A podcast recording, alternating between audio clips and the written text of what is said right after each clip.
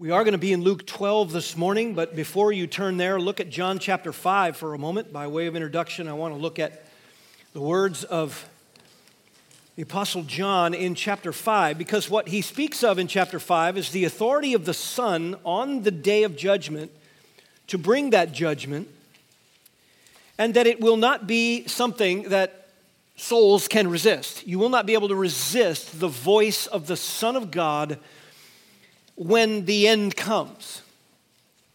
Notice in John chapter 5, verse 28 do not marvel at this, for an hour is coming in which all who are in the tombs will hear his voice. Doesn't matter how long you live, doesn't matter what kind of life that you say you lived or what people said about you at your funeral.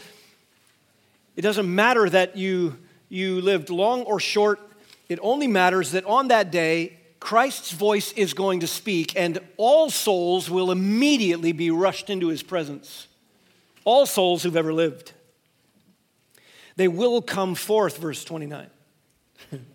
those who did the good deeds to a resurrection of life, and those who committed the evil deeds to a resurrection of judgment. That is not to suggest that deeds get you there. Deeds prove the kind of heart you had. Deeds prove whether you belong to God or not. But on that day, since he's been given authority to execute judgment as the Son of Man, that is to say, he is the Lord of glory, he is the God man, the one who came from heaven to earth as the second Adam, died for our sin, having lived a righteous life, and offered himself as a perfect sacrifice. That's the one. That Son of Man is the one who will speak, and when he speaks, every soul will come forth immediately.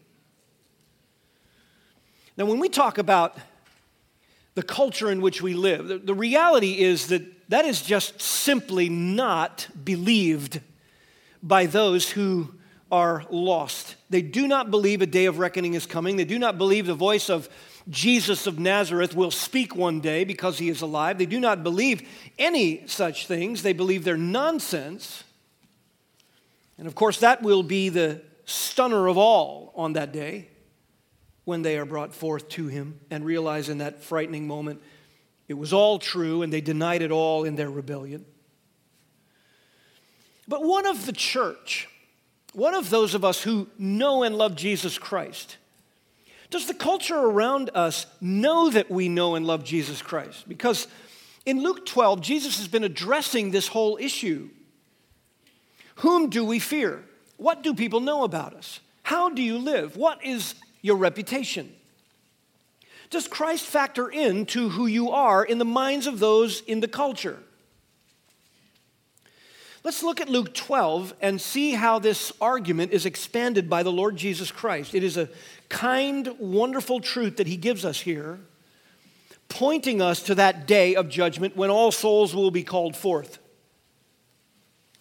And I love this text because in Luke 12, beginning in verse 8, Jesus then goes from having said to us that we're more valuable to the Father as believers than, than any of the mundane things He takes care of meticulously. And so, on that basis, you don't need to fear the world, but fear God. He then turns it, or at least whenever he said this, Luke put it here so that the conversation turns now in the same subject of the fear of man versus the fear of God, but it turns now to that day. What is that day going to be like? Notice verse 8 And I say to you, everyone who confesses me before men, the Son of Man will confess him also before the angels of God. But he who denies me before men will be denied before the angels of God.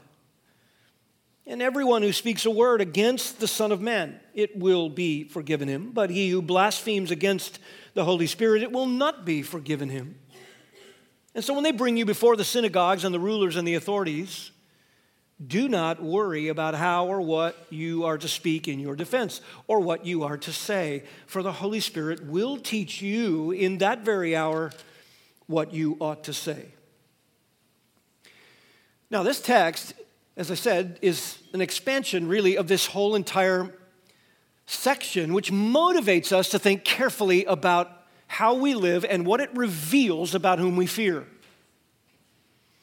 The fear of man, as you know, the scripture says, is a snare. It is a destructive, restless evil, and it opens the door to all kinds of gospel compromise.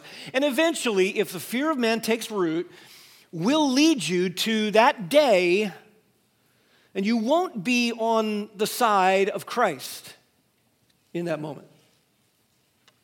What are the early signs? What are the practical weaknesses that you want to be careful to watch out for and to run from? Well, fear of man has all kinds of practical tentacles that go out. If you fear man more than God, you will downplay your relationship and association with Christians or the church or your profession of faith. You'll downplay it. You will downplay the strength and force of God's word or God's truth whenever it is preached with authority. You will downplay your relationship to those who know Christ, depart, regardless of the context work, home, family. If you fear man, you will try to gain cultural respect, especially if someone can rule over you in some temporal way and take something away. It might cost you in this life your security. If you fear man, you might want respectability in the academy. The liberal minded person might be able to have an influence on you. So you're going to soften the hard truths that cut at the very core of what is someone's obstacle to truth. You try to soften it.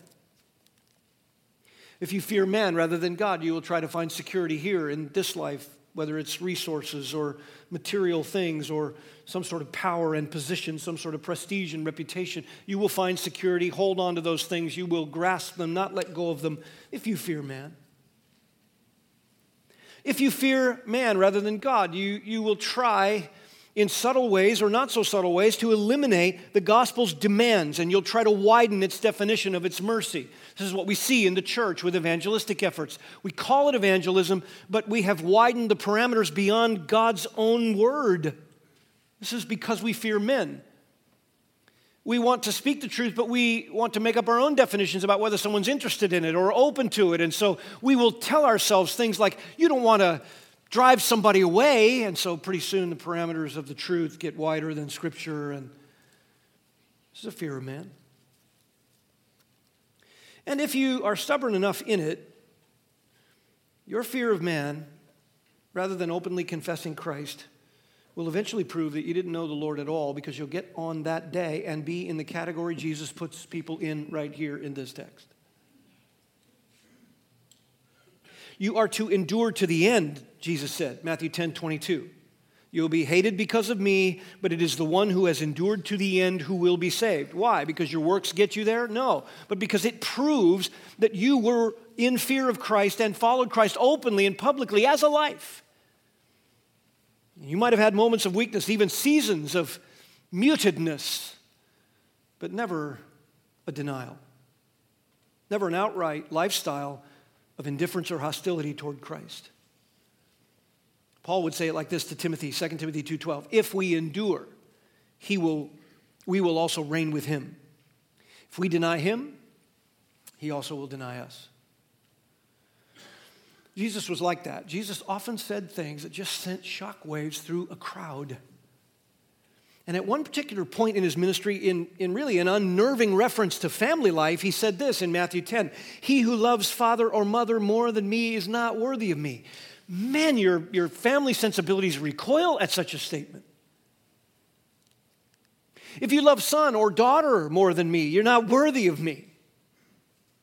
If you don't take up your cross, follow me, and, and leave all those other things that would secure you, then you're not worthy of me, he said. Now, we don't, we don't talk about discipleship like that, it's too unnerving. But it does come down to that, doesn't it? It's a simple matter of who you love more than anything or anyone else. And if you love Jesus Christ, you will honor him with your life, all the days of your life, imperfect though it might be, seasons of weakness though there might be. You will honor him with your life if you love him above all other things. If you love him, he will be your favorite topic of conversation. He will be whom you want to talk about. Isn't that true? We already know that instinctively when you talk about relationships that you love. Even when you're engaged to be married or you get married, you know that, that You want to talk about that person all the time. Talk about what you love about them, what you like about them. And then as your marriage gets older, it gets deeper and the companionship becomes familiar. It's, it's just your lifestyle, it's in you, it's embedded. Those relationships are precious to us. Is that how you are with Jesus? If you love him, his person will be what you want to talk about. His character will be what you want to emulate and know. His redemptive work will captivate your imagination. You'll sit and ponder truths and, and marvel at them, maybe even stare off into space. And friends are saying, What's up with you? Why? Because Christ, his redeeming work, your salvation at the cross captivates the Christian. If you love Christ, you will defend the truth. You won't trample it, you'll defend it. If you love Christ, you will love his people, his church. If you love Christ, you'll love every word that he's revealed in his word. It'll be the supreme voice in your life. You love his authority, you don't rail against it. If you love Christ, you will love what he loves to pursue, what his passions are, and you will despise what he despises. And this text indicates that if you love Christ, his personal presence and fellowship with Him in glory will be your deepest longing and your chief goal in life. That's what you're looking for. And all these things will be what you're known for in the eyes of the world around you. Beloved, to confess Christ before men is to openly and publicly profess that you are a follower of Christ whom you love more than all else. It is a life devoted to the honor of Jesus Christ, and you become publicly known for it. Whoever meets you, it isn't long before you become known for it. Whoever sees you from a distance but has to be in the same vicinity of you for some time, you become known for it. Something is different. You talk about the one you love most. You take interest in people's lives with Christ as a backdrop, with eternity on your mind, with souls at stake. It's part of what you're known for publicly. You ever been embarrassed in the Christian life where you're living around someone and there you are working around them and and then Christianity comes up and you say, I'm a Christian, and they say, Really? I mean, that's embarrassing when you say you love Christ for someone not to know publicly that you're different. Sometimes we live like our old life. But we're to be a people who are publicly known for living for the honor and glory of our Savior.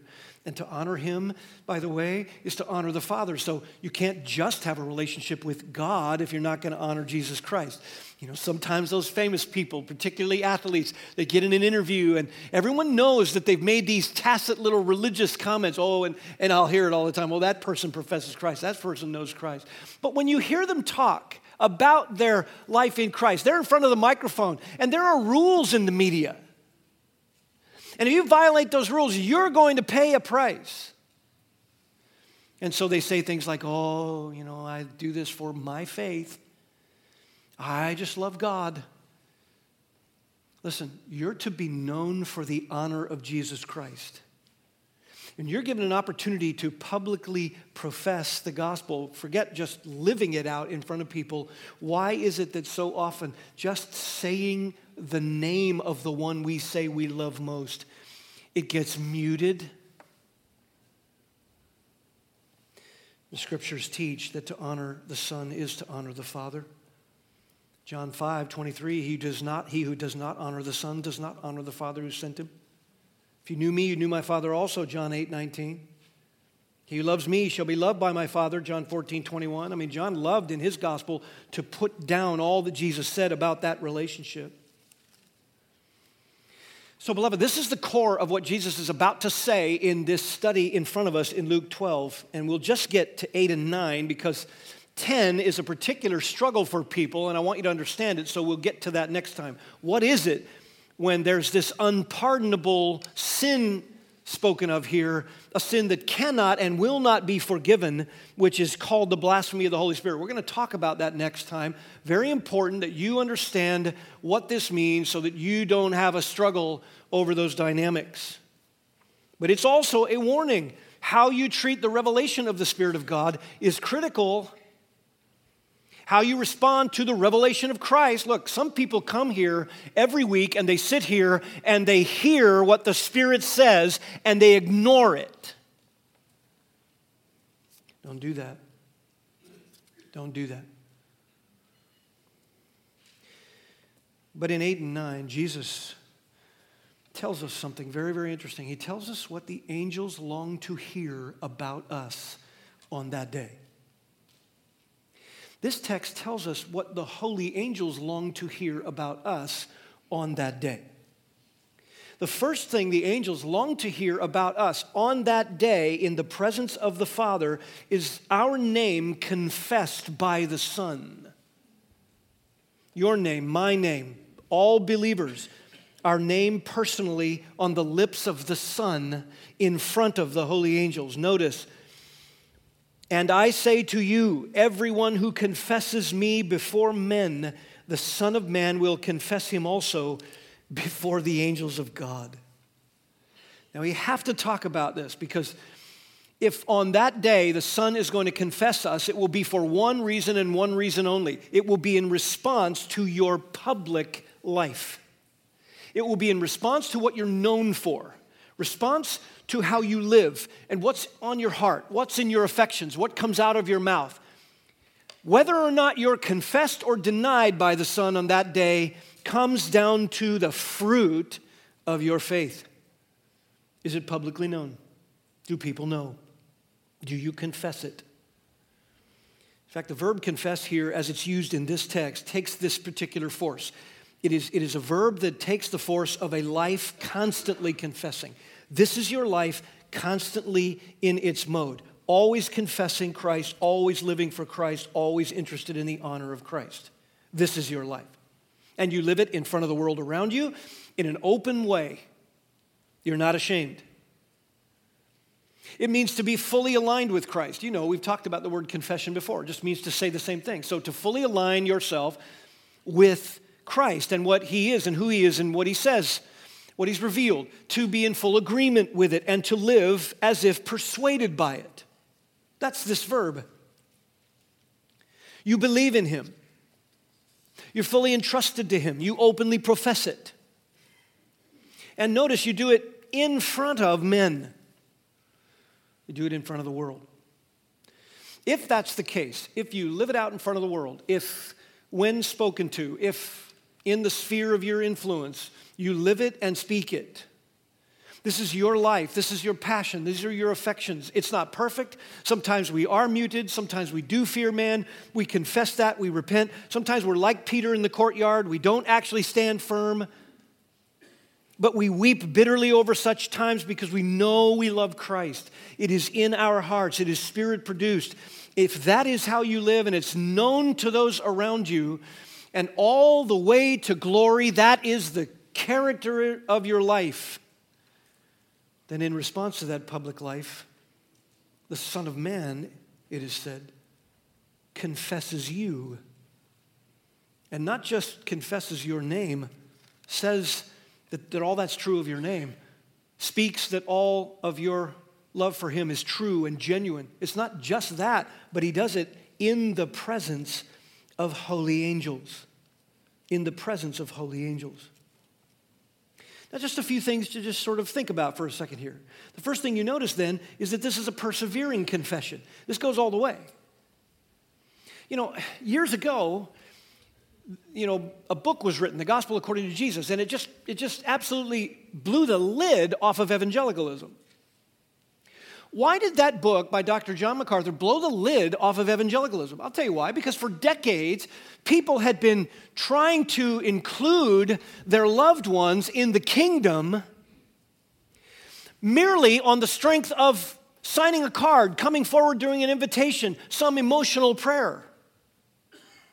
It wasn't a persevering confession of Christ because they confessed Christ just like I did when I was seven years old, and then I went and lived for myself. Later on, when I actually came to Christ at 21 years of age, someone who was there and I told them about it, they said, Well, you need to get baptized. You need to get baptized because that's when you're saved. I immediately understood that. Why did I understand that? Because my profession of faith was not constant and it was not persevering all the way to the end. There was a season in there from 7 to 21 years of age where I was a phony. Childlike until about my teens, and then in the teen years, I lived for myself. I never outright denied Christ with my voice because I was afraid to do that. I grew up in the church. But my life denied him, my love for the world denied him. I was a Christ denier. And a book like the Gospel According to Jesus, this basically took the mask off and said, All you people who profess Christ but deny him by your life and do not live openly for him, all of you folks are, you're lying to yourself. You don't know Christ. Because the first thing you notice about this is this is a constant confession that perseveres all the way till it is confessed by the Son of Man, your name on his lips, in glory in front of the angels. It goes all the way. There's never a season. There might be seasons of sin, but never a season where you're hostile to Christ or you're comfortable in indifference to Christ. If that's the case, you could never look back on that season and then think that you belong in this category of one who's before Christ and his whole life is looked at and he's publicly known for his confession of Christ and therefore his name is on the lips of the Son of Man. You could never be sure of that. You just want to know do I know Christ now? Do I love Christ now? Do I confess Christ now? Am I faithful to publicly make him known now? Or am I the kind of person who is totally indifferent and I'm utter, or I'm utterly hostile to it? I don't like it. I don't even like what I'm hearing right now. Look, beloved, this is not a one time emotional reaction to some special moment in a church service where we are somehow overwhelmed by the environment and we make some bold statement about loving Jesus, but then we go back to living a life for ourselves without reference to the Lordship of Christ at all. We love people. We talk about people. Christ isn't our conversation, our first love. In fact, we hide the reality that we have a religious background at all. Lots of people did that, and that's why a book like that was so controversial because people got upset. Hey, you're telling me my kids aren't saved. Well, you're Kids deny Christ. Well, but they prayed and signed a card and went forward, so I believe they're in. No. It's not saying that you're a Christian when you're in with other Christians or in some religious setting and then becoming mute when you're with people who might be hostile to Christianity. If you're known among pagans as a pagan, you got to think about this. This is a genuine life of confessing Christ openly, no matter the cost, because you love Christ above all else, and it's not perfect, and it's not always as bold as it could be, and you're not as mature as you could be all the time. In some seasons, you were, you were more like Peter in the courtyard than you are like Paul on the Areopagus. But your heart, in your heart of hearts, you repent of such things because you would gladly honor him all your days until you meet him face to face. That is what this is talking about.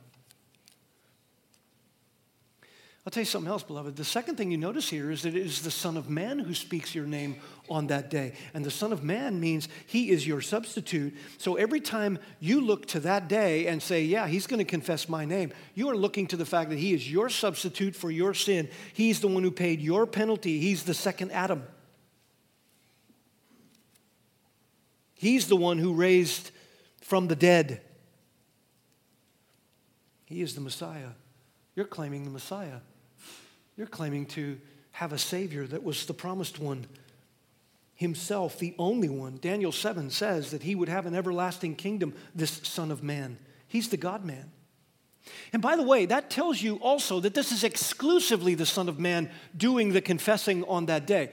Notice there are no other Saviors in that verse. You understand that, right? You're not there to confess your own name. Mary's not there, beloved. She's not in the verse confessing your name.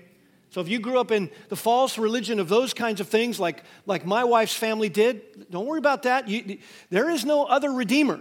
There is no other name under heaven given among men whereby you can be saved. Only the Son of Man is the one who does the confessing on that day. On behalf of the Father, in the power of the Holy Spirit, and his genuine testing of your heart. Only the Son of Man, Messiah. Jesus said in Matthew 9 6, the Son of Man has authority on earth to forgive sin. For just as lightning comes from the east to the west, so will the coming of the Son of Man be. He's the one who's coming back for his people, Matthew 24, 27. And they will see the angels of God ascending and descending on the Son of Man, John 151. And even in John's Revelation, he saw in John 151, uh, in the first chapter of Revelation, there was one like a Son of Man. And he was in that heavenly scene that's it.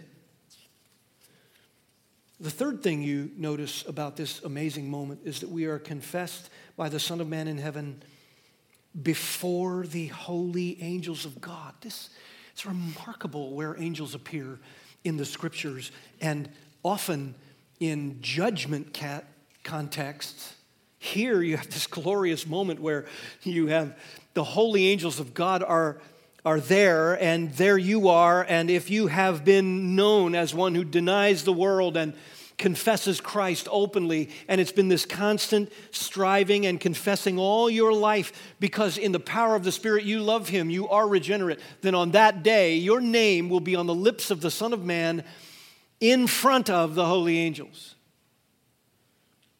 They will hear that you lived openly before the world of men and women and they will hear that you confessed Christ and lived with the fallout. And they who love to exalt the Lord day and night will know that you exalted the Lord in your life day and night, and they will be there to rejoice as your name is on the Son of Man's lips.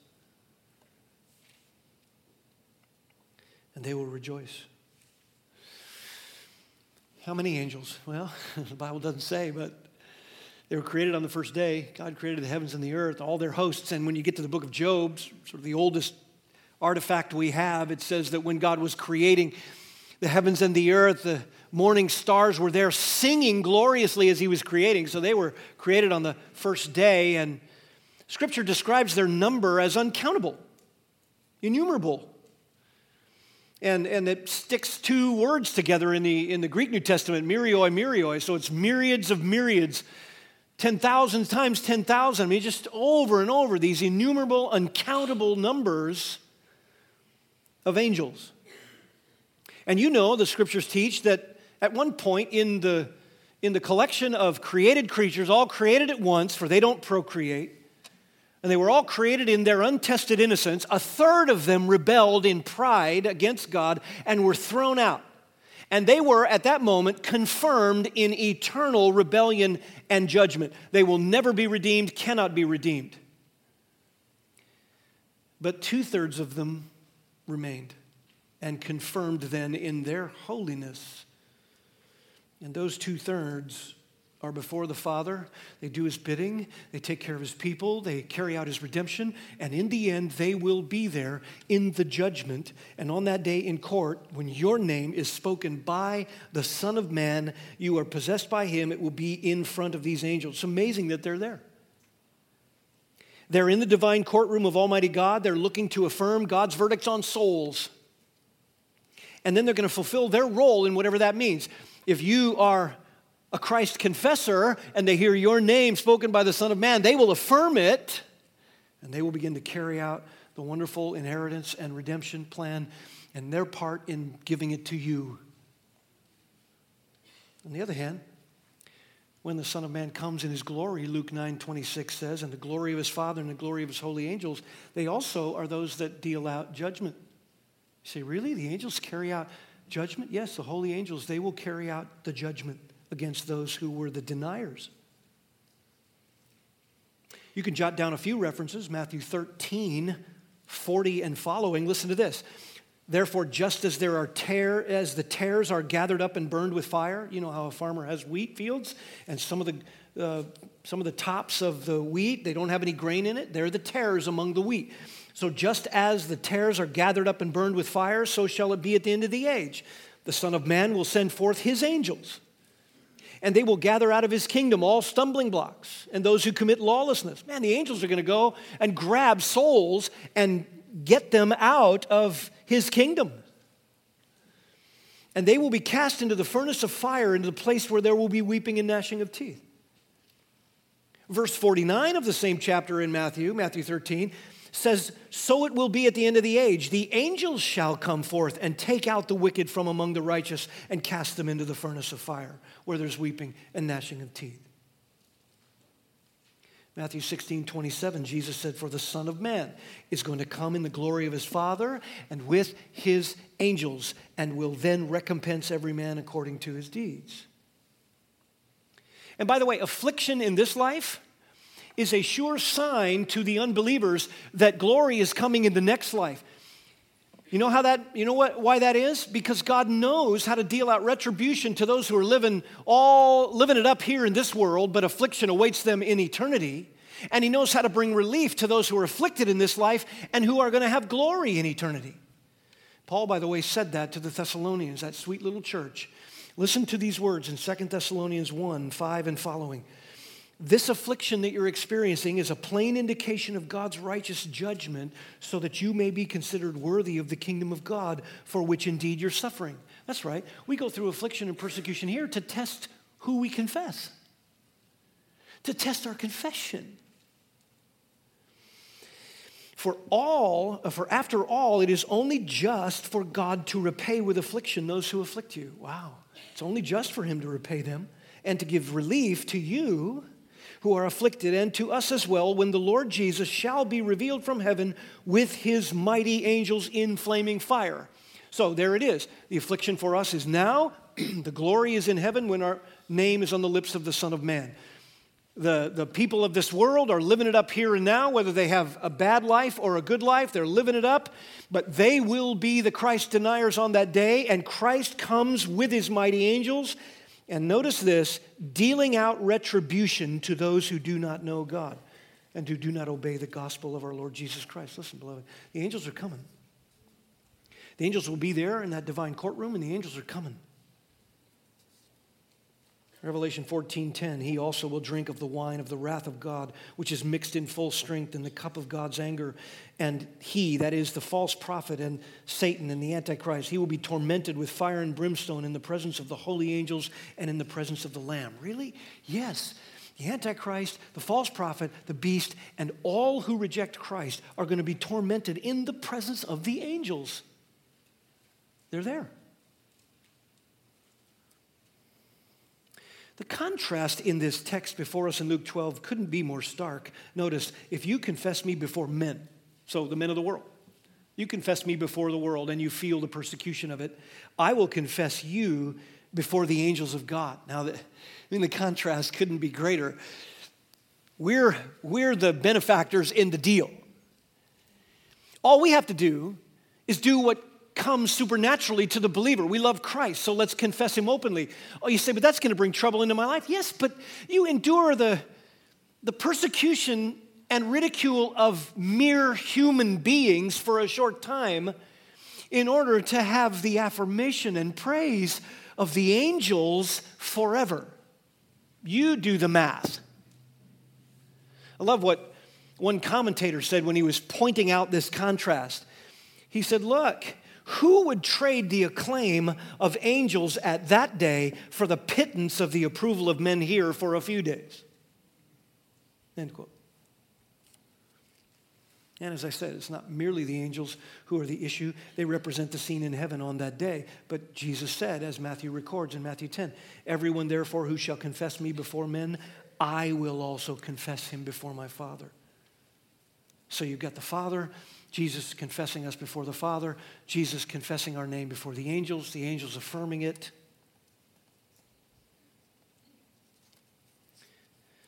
What do the holy angels long to hear about us? They long to hear the Son confess that we belong to Him. They long to hear your name spoken by the Son, that you were purchased and that you are sealed and that you didn't love the world. You struggled with it. You didn't love the world. You, you might have muted it here and there, but you repented of it. You didn't love the world. You loved Christ. You loved the things of Christ. You fled the things of the world. That's what you were known for. And you were persecuted for. And people didn't like you and they turned away from you. And you lost friends and you lost family members and you lost the old life. Man, I remember the first meeting I had, the first lunch I had after I came to Christ and had an opportunity after I came away from a military site to sit down with a family member with whom I was the closest friend and two other friends dear to me at the time in my pagan life. I remember that lunch. It was a fancy lunch. I took them to McDonald's.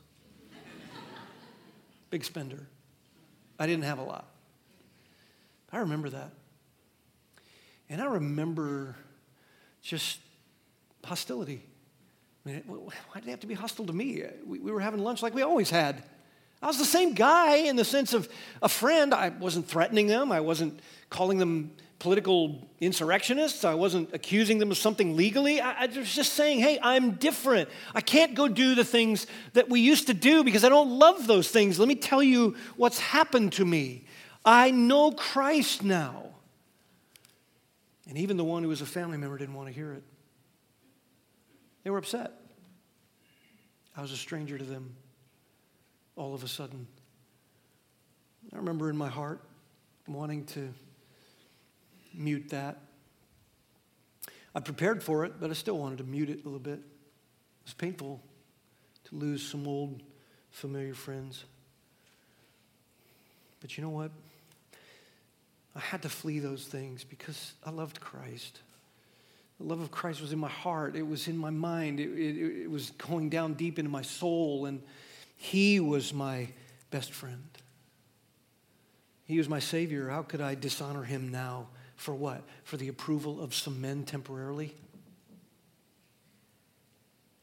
On that day, the angels want to hear that you fled those things of the world and those people, that you fled them and you loved Christ, even if it cost you. On that day, the Son of Man is going to say your name, and the angels want to hear it because they want to know that you gave up what you could not keep in exchange for what you cannot lose.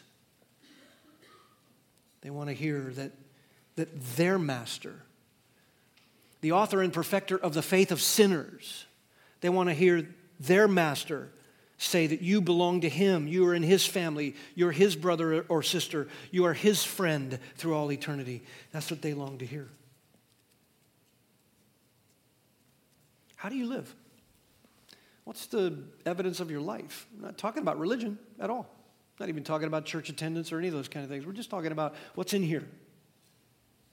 When you open God's word, when you meet a Christian, when you hear the truth, when you go to work and you see the world happen, when you notice a lost soul who's in misery for their lost condition, when you see a marriage destroyed, when you see a child oppressed or an orphaned child and something in you goes beyond mere things that anyone in the world could feel apart from the Spirit, just compassion. Those things that are a part of the image of God in man. Something in you goes beyond that, and you want to give someone the gospel. You want to tell them about Christ. Is that you? Or do you just sideline it? You don't talk about it. You don't want to talk about it. I'll tell you what, I'd be a rich man if I had a small amount of money for every time I've heard somebody say, well, you know, their faith is private. Would you, well, then Jesus' confession is going to be private in heaven. What, what are you talking about? Private. Notice that what the angels want to hear is that you're confessed by the Son and not denied by the Son. Verse 9. But he who denies me before men will be denied before the angels of God. Look, if it's not going to be muted in heaven, it isn't needing to be muted here. Nobody's faith is private because you're not saved to be private. If you confess with your mouth Jesus as Lord and believe in your heart God raised him from the dead, you can't just believe in your heart and never confess with your mouth. You're going to have to say, I identify with Christ. You're going to have to be in the waters of baptism saying, I identify with Christ. I love Christ. I, I'm with Christ's people. I love his truths. I don't love the world. The world is hostile to the things that are holy and righteous because they suppress the truth and unrighteousness. I am of the truth. There's no private faith. He who denies me before men. There it is. It'll be in response to your public life. There it is. The denial by the Son will be also in response to your public life. And denial, by the way, here is the opposite, very simply, of confession. This word is used so vividly throughout the scriptures in various ways, and it just, just sort of formulates a very amazing definition of what it means to deny Christ. To deny Christ you know, the, the word is used, say, for example, in the Hall of Faith regarding Moses in chapter 11 of Hebrews, when it says he refused to be a part of Pharaoh's palace and instead chose to associate with the, the reproach of God's people. He refused, there's that word. He denied Egypt. He denied Egypt. He disowned it, is the word. Or in 1 John 2 23, whoever denies the Son does not have the Father. There it is. You live for yourself. You don't live for God. You can say it all you want, but you don't actually live for God. You deny the Father. You don't have the Father when you deny Jesus Christ. You have no relationship with God. You're, there's nothing about your life that's Godward. It's all about you, it's all about the exaltation and worship of self. Or 1 Timothy 5 8, those who refuse to provide for their families are said to have denied the faith. There it is. Someone who doesn't do what, what he's been given to do by God can claim to know Christ all he wants, but he's got people to care for and he refuses to do that. He says, You've denied the faith. You repudiate it. You have a claim and some responsibility, but you repudiate the responsibility by your life. You don't take care of it, you don't take care of your family. So, there, in the sense, denial is repudiate, to to refuse to associate with. Or maybe the classic text, Luke 9 23, if anyone wishes to come after me, let him deny himself. You remember the sense of that word was to renounce. So now you get the idea of, of this person that Jesus is describing. If you have a lifestyle, a comfortable life that is constantly disowning Christ, honoring yourself rather than Christ, refusing to associate with Christ, renouncing Christ, then you have denied him before men. That's how you live. You say, well, how would you know about that of any of us since we're here at church? Yeah, you can come to church and still do all those things. You may claim some association with the church, claim the name of Jesus, or claim some spiritual connection with God or a Christian heritage passed down from your family. But if you live for yourself and you love the world and you love its attachments and its securities and its temporal things, and you want all the gusto you want here in this life, and you're going after it, and you believe in the end you can have Jesus too, you are sadly mistaken because it is, he is not a convenient moral garment that you wear at times to feel better about you and have other people think that you're better than you are. On that day, you'll be a Christ denier, and on the lips of the Son of Man, in front of the angels, your name will be spoken of as worthy of judgment.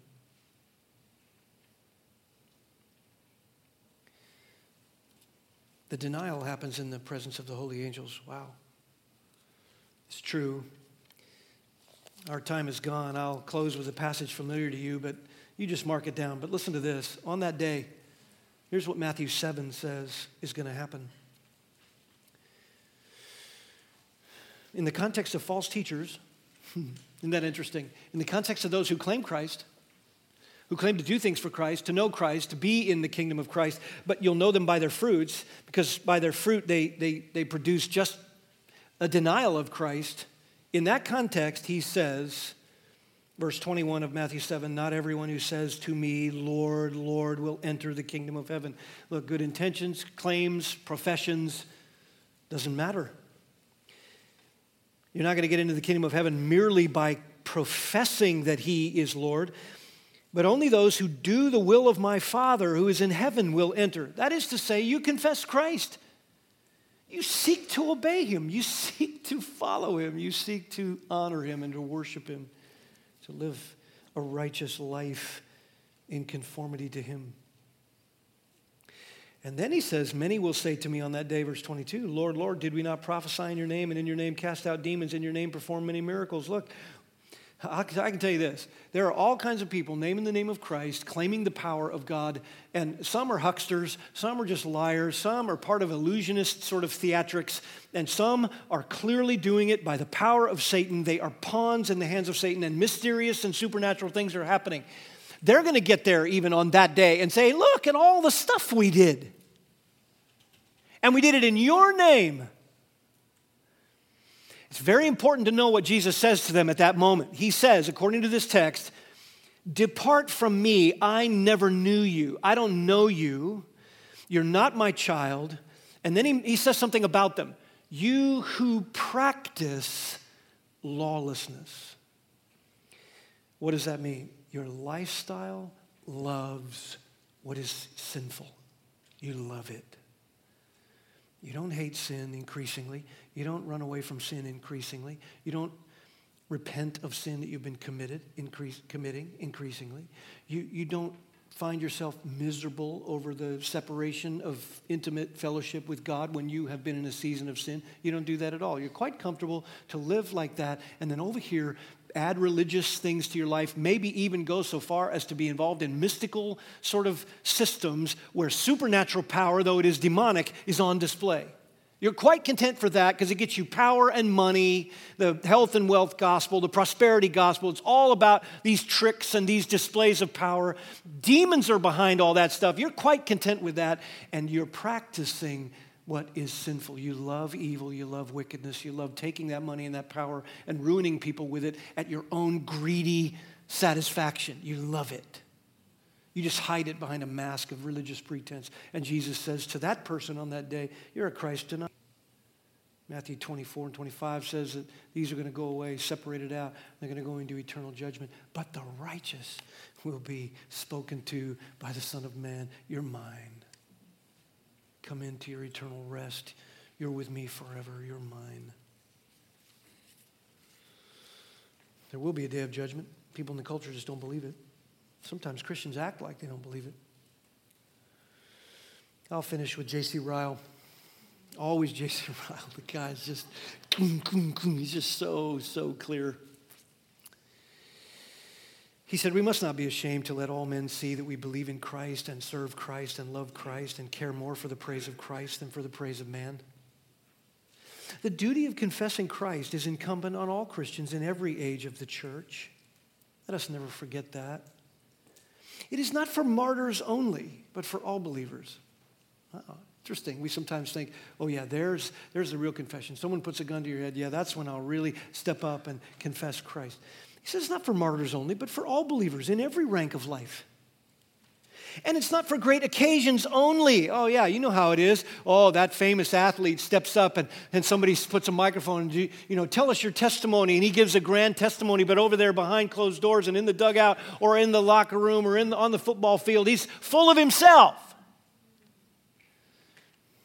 You'd be embarrassed for me to talk about it, but our own beloved Steve Cechek is the real deal. He's not afraid to talk about Jesus Christ, though it costs. Prepared, if they're true Christians, to confess their master. And I love this. It needs no blowing a trumpet. That's right. You don't go out of this sermon and say, okay, I'm going to get bold for Jesus. Let me gather 20 friends. I'm just going to tell them. No, if you're living it, great. But why don't you go live it? And then when opportunities come up, speak it or go speak it and promise that if they've seen something different, then you're going to repent of it. I remember that's the way it was when I got converted. I had to call all these guys down in the, the end room, and it wasn't so much me saying, I'm finally going to get bold with my testimony. You know what it was? It was me confessing that they'd seen me claiming Christ for three months, and I was just nothing but a hypocrite. Opportunity. But one thing is certain if a man loves Jesus, he ought not to be ashamed to let people know it.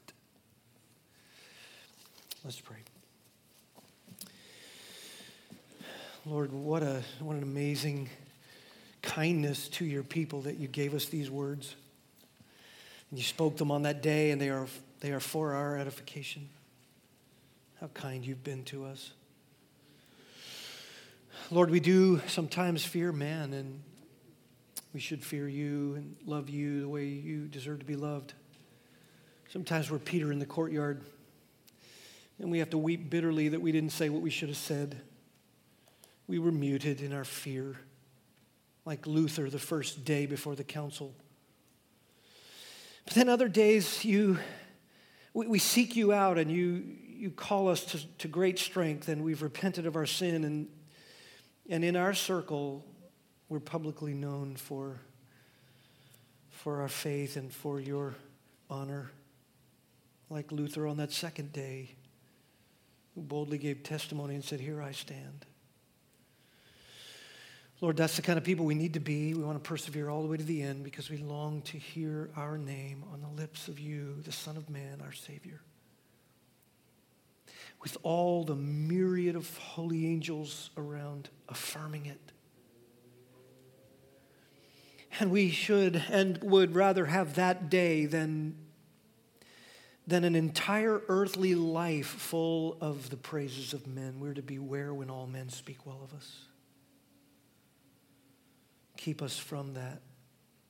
And Lord, for those here today who continue in the dark blindness of their apostasy, I pray that you would be merciful to them. And may they not presume,